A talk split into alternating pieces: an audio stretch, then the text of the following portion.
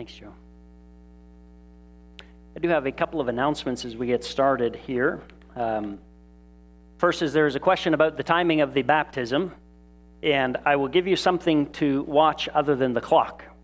Um, Roger, can you just raise your hand for a minute back there? That's Roger. And I'm Craig. Yeah, he is, okay? The baptism will not happen without the two of us being at the Sutherlands. Um, we will leave immediately after services, and I let people know that for me, immediately after services may be different than for you, immediately after services, and head over to the Sutherlands. And so um, it will be directly following our services. But if you see Roger and you see me leave, you know 10 minutes later or so it's going to happen. Um, but we do encourage you to come and to be a part of that, um, that baptism uh, this afternoon. We do have issues with our heater in the baptistry, which is why we're going to the, um, the Sutherlands. Uh, also, at 5 o'clock, we're going to have a kids focused service uh, here tonight, celebrating the end of the school year for them. And we are going to be serving ice cream and possibly outdoor games. It just depends what the weather chooses to do um, with that. But encourage all of you who are able to be back at uh, 5 to be a part of that. We'd appreciate having you here uh, with us. Uh, you've probably heard uh, Robert Frost's poem, The Road Not Taken. I'm just going to share with us the first five lines. Two roads diverged in a yellow wood, and sorry I could not travel both. And be one traveler, long I stood, and looked down one as far as I could, to where it bent in the undergrowth.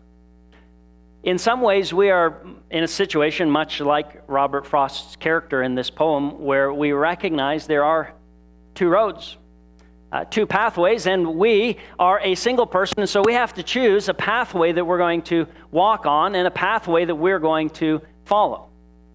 But as people of God, and for those of you who are a part of our services this morning, there is some good news. In, in this poem, the person could only look so far and he couldn't see any further because of the undergrowth that was there. But we can see all the way to the very end of the destination of both paths. And we can know whatever choice we make, we can know exactly and directly where it will lead to. And so this morning we're going to be looking at Isaiah chapter 60 through 62, where we get a, a picture of what happens at the end of things and what this pathway looks like. And so Isaiah chapter 60, beginning in verse 1, begins in this way Arise, shine, for your light has come, and the glory of the Lord has risen upon you. For darkness shall cover the earth, and thick darkness the people. But the Lord will arise upon you, and his glory will appear over you. Nations shall come to your light and the kings to the brightness of your dawn. Isaiah 60 begins with the picture of a dark night. And I don't know if you've ever been somewhere where you've watched the sunrise, but that's what is being pictured here. And as you watch the sunrise, it has this moment where it transitions from being fully covered in darkness to, at first, a flicker of light. You see the sun as it just slowly begins to come over the horizon. And it starts to look at first just kind of like a, a, candle far off away. And then, shortly, within moments, it turns into this full, shining, bright orb. In fact, it becomes so bright that no longer can you look at it anymore. And Isaiah is saying that there is a day where God's glory is going to rise just like the sun. And when God's glory comes, it will shine upon his people. And then God's people are going to function just like the moon. We know that the moon is not the source of its own light. The moon carry, takes the light of the sun and it reflects it. And in the same way, what Isaiah is telling us is that God's people then are going to reflect his light. And the nations who are in darkness are going to look and they're going to see that light. Have you ever been in a place where it was pretty dark, near complete darkness, and you find a light, and your natural instinct is, I'm going to head towards that light? And what Isaiah is telling us is that this light that now shines on Zion will become a light that the nations will begin to come to. But then Isaiah tells us they move from looking up to the glory of God. There's a movement. Now he says, Lift up your eyes and look all around.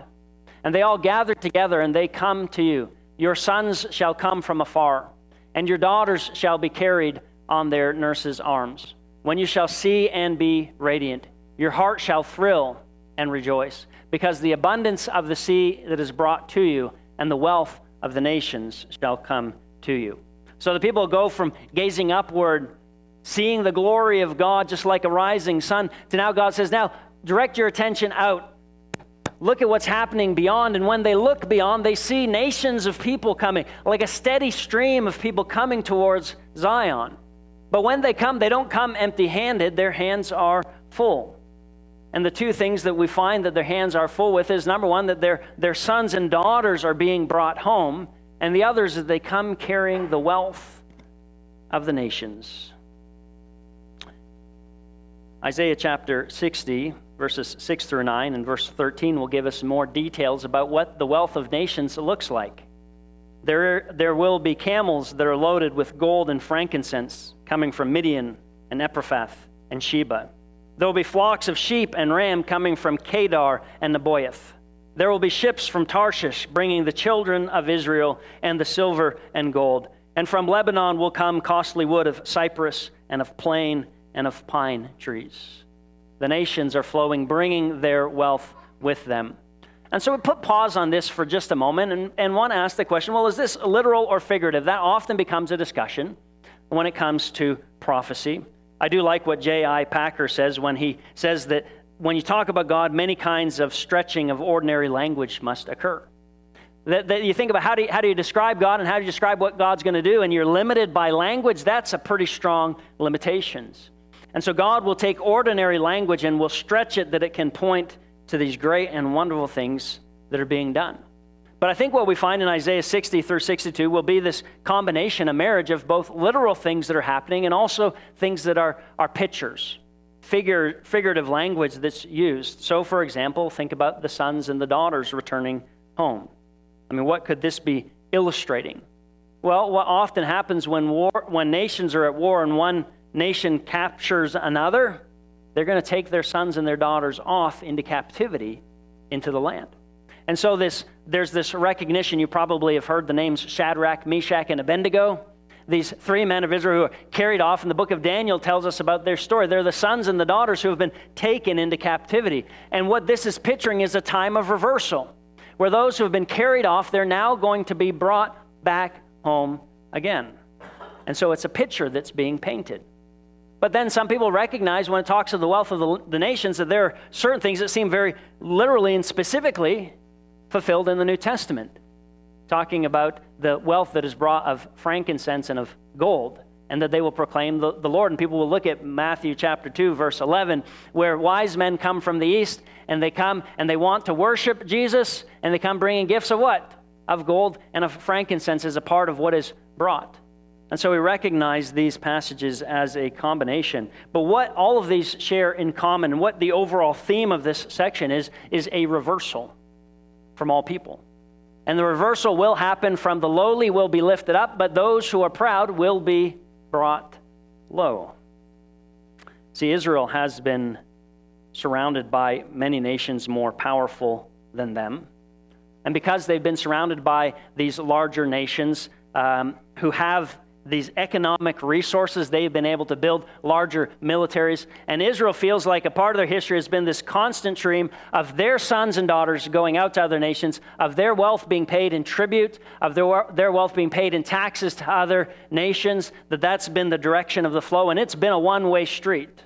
And what Isaiah is saying is that there's going to be a reversal now of that movement. A reversal of those things instead of going out to the foreign nations, the nations are going to now begin bringing things back for restoration to God's people. So, the glorious day of the Lord, when it comes, it will reverse the direction of things. And it's key to recognize that it's a very specific kind of reversal of specific things. So, I want us to go back to Isaiah chapter 2 and see if any of this sounds familiar. For the Lord of hosts has a day against all that is proud and lofty against all that is lifted up and high, against the cedars of Lebanon, lofty and lifted up. So, why did Lebanon believe that they were something significant? Why did they believe they were something great? Because of the resources of their wealth. And they thought that because they had all of this stuff, they were somebody pretty important and they could do whatever they wanted to do with the nations. And Isaiah says there's a time when Lebanon, because of their confidence and pride, because of their cedars, they're going to be brought low. Well, here's Isaiah chapter 2, 16 through 17. Against the ships of Tarshish, against all the beautiful craft, the haughtiness of the people shall be humbled, and the pride of everyone shall be brought low, and the Lord alone will be exalted on that day. See, these nations were given things by God. They were blessed by God. Lebanon with the cedars, Tarshish with the ability to make boats. But instead of turning these things into thanksgiving for God, they looked at their blessings and they became proud and confident in themselves. The way that Paul describes it in Romans 1, he says, They exchanged the truth about God for a lie and worshiped and served the creature rather than the created creator who is blessed forevermore. Amen. So the very blessings God gives them, it becomes for them a source of pride. It becomes a source of their, their own uh, confidence, their own riches, and their own wealth. And so a part of the reversal in Isaiah 60 involves a returning of all things and all nations to the use for what God intended them. So, for Lebanon to bring its cedars back, they are recognizing once again these are not their cedars, these are God's cedars. For Tarshish to come in the ships, it's recognizing once again what has been the source of their pride needs to be brought low, and that once again they can return to God all the sources of His wealth. So, recognize here what's being said of the ships of Tarshish in Isaiah 60, verse 9. For the coastlands shall wait for me, the ships of Tarshish first to bring your children from far away, their silver and gold with them, for the name of the Lord your God, and for the Holy One of Israel, because he has glorified you. So, what has happened here is these people have been proud because of these resources, have realized these resources are not for my glory. They should be intended for God's glory. So they're humbled and coming back to God and saying, What I have used as a source of my own glory, God, I give it back to you so that you can use it for your glory. Or recognize what happens with Lebanon. The glory of Lebanon shall come to you, the cypress, the plane, and the pine, to beautify the place of my sanctuary, and I will glorify where my feet rest. This picture of reversal is a picture of all the things that have become the sources of pride being returned to God for His purposes. And I think in this we can find a lesson for our own discipleship. I mean, there are probably certain things that you have that other people don't have. Maybe it's, a, maybe it's an education, maybe it's wealth, maybe it's time, resources, maybe it's connections, maybe it's relationships. And those things, you can look at them and they can become for you a source of pride. I'm better than others because I have X, Y, Z. But what a disciple who has seen the glory of God does is they bring those things into the presence of God and they say, It's not for me but it's to be used for you, and it's to be used for your glory. When we encounter the glory of God, it brings us down, and all that we have is given for God and His glory. We're going to jump ahead to Isaiah chapter 2, and we'll recognize even there, there's this conversation about more reversals that are happening. You shall never more be termed forsaken, and your land shall no more be termed desolate, but you shall be called my delight is in her, and your land married. For the Lord delights in you, and the land in, and in the land you shall be married. There is this renaming that happens. And so I think the first thing we need to do is to make sure we recognize the difference between name changes in our culture and name changes when this was written. I think in our culture, name changes illustrate our personal freedom and our control. I mean, think about all the decisions that have to be made about names when a person gets married today. Is she going to take his name or is he going to take her name? Are one or the other of them or both of them going to just keep the names that they have? Is one of them going to choose to hyphenate their name? And so there's this whole recognition that by getting to choose what I do with my name is a sign of my own freedom and my own autonomy to choose. I mean, in this culture, even if you're not getting married, you can choose your name to match any kind of desire you want. So when Isser Danielovich moved from uh, Belarus to the United States, he wanted people to recognize he's, he's, a, he's blending into this new culture, and so he decided to change his name. And so Isser became Kirk, Danielovich became Douglas, and so that way, whenever his son, who became an actor, Michael Douglas, he could go around being Michael Douglas, not Michael Danielovich. It's a recognition. The name change is me controlling how I want to fit in and who I want to belong to. But that's not the case in how it works in the Old Testament. In the Old Testament, when a person is named, that name is often initiated by someone else who was considered a superior to you. So let's take the example I mentioned earlier Belteshazzar, Hananiah, and Mishael, who, when they arrived in Babylon, the palace master gave them new names. Those are the names we know, which are Shadrach, Meshach, and Abednego. And it was that master's way of saying, You have a new identity, and I am deciding who you are and what you will do and who you will be.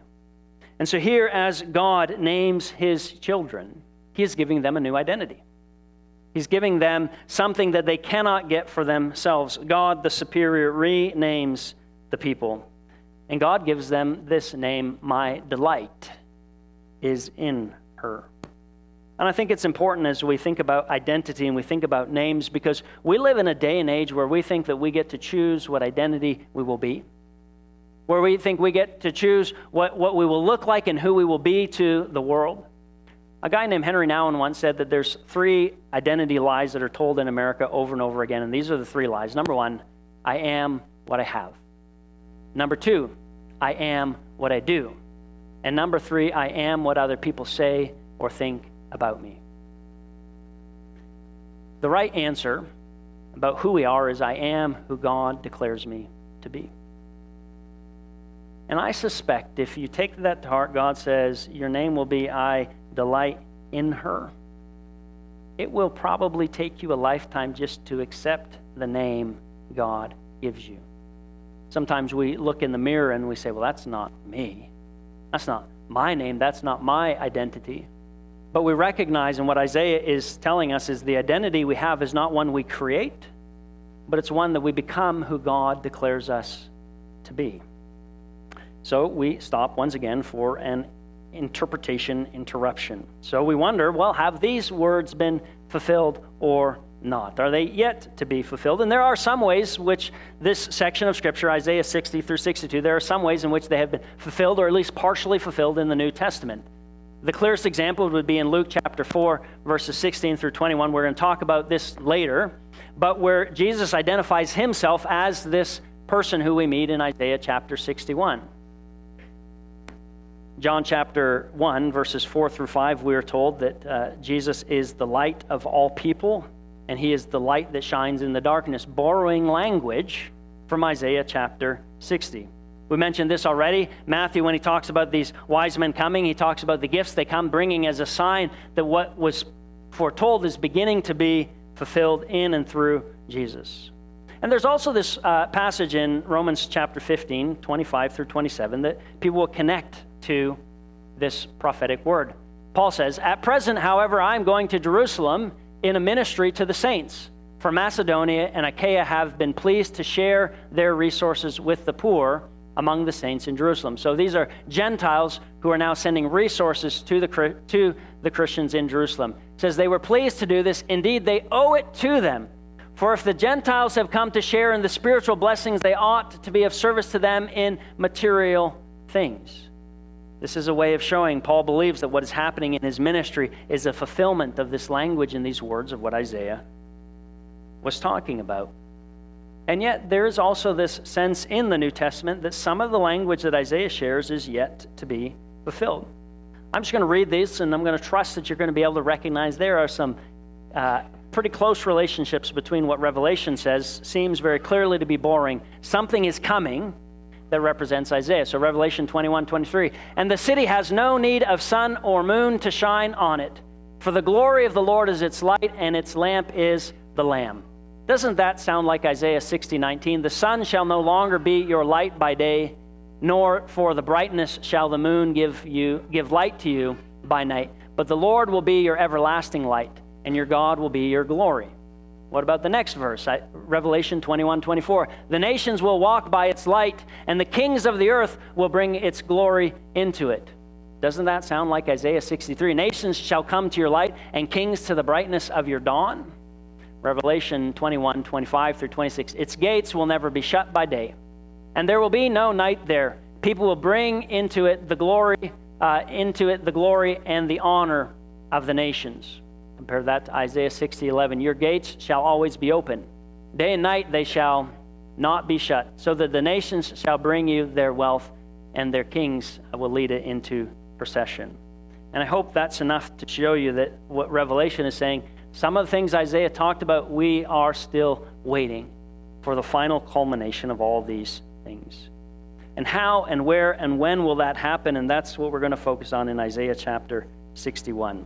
Isaiah 59 ends with this uh, language. It says, And he will come into Zion as a redeemer. So when Isaiah 59 ends, we're looking for, we're anticipating a redeemer. And we're going to encounter that redeemer in Isaiah chapter 61, verses 1 through 3. The Spirit of the Lord God is upon me, because the Lord has anointed me.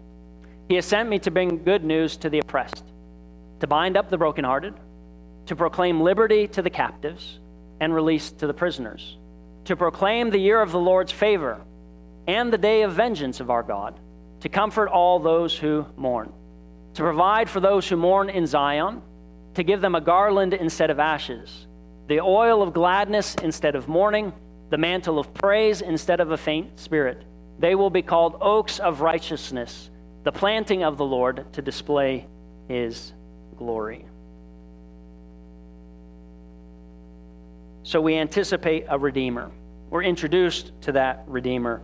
But I think one of the keys as we try to interpret this is to understand the two sides and the two aspects of the Redeemer in the Old Testament. We're probably most familiar with this first aspect of the Redeemer who restores. This is the Redeemer who uh, we would know as the kinsman Redeemer.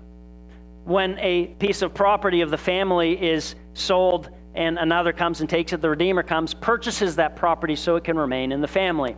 When a slave is sold and that individual is in slavery, the Redeemer is going to come and he's going to take that person in slavery and bring them to,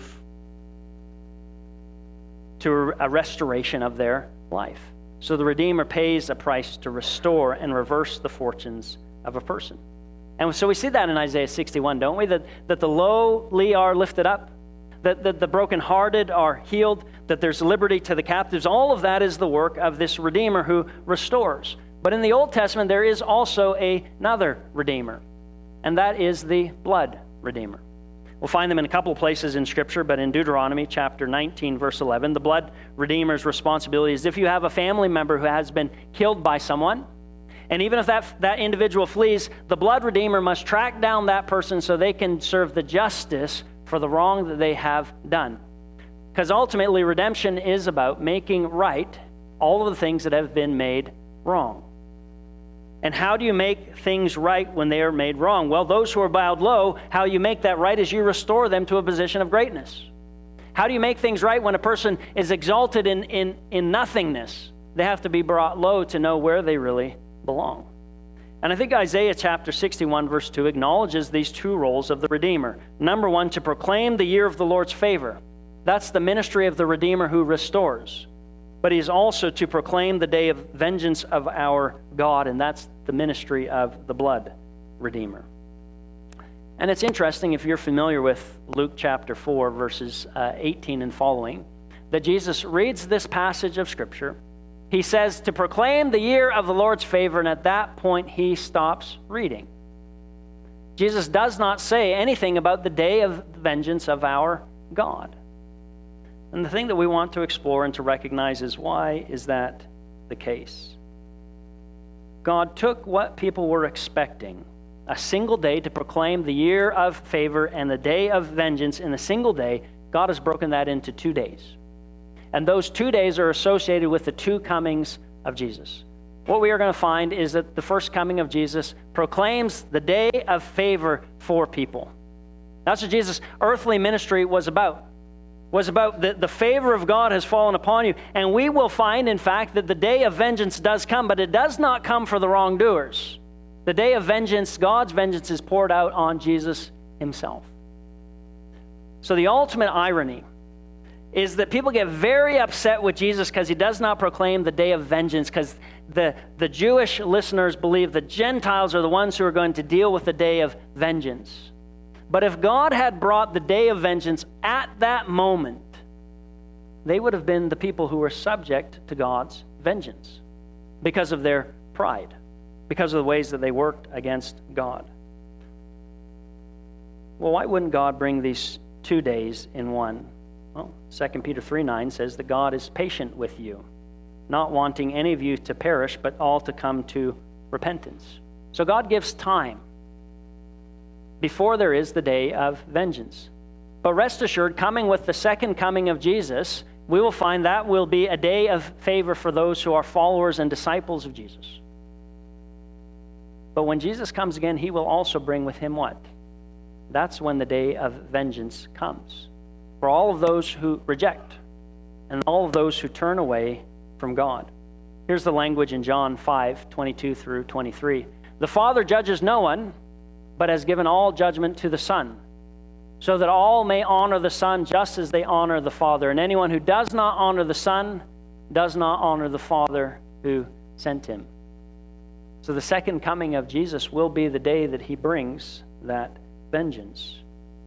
So, the gift of Isaiah chapter 60 through 62 is the gift of knowing what happens at the end of these two roads.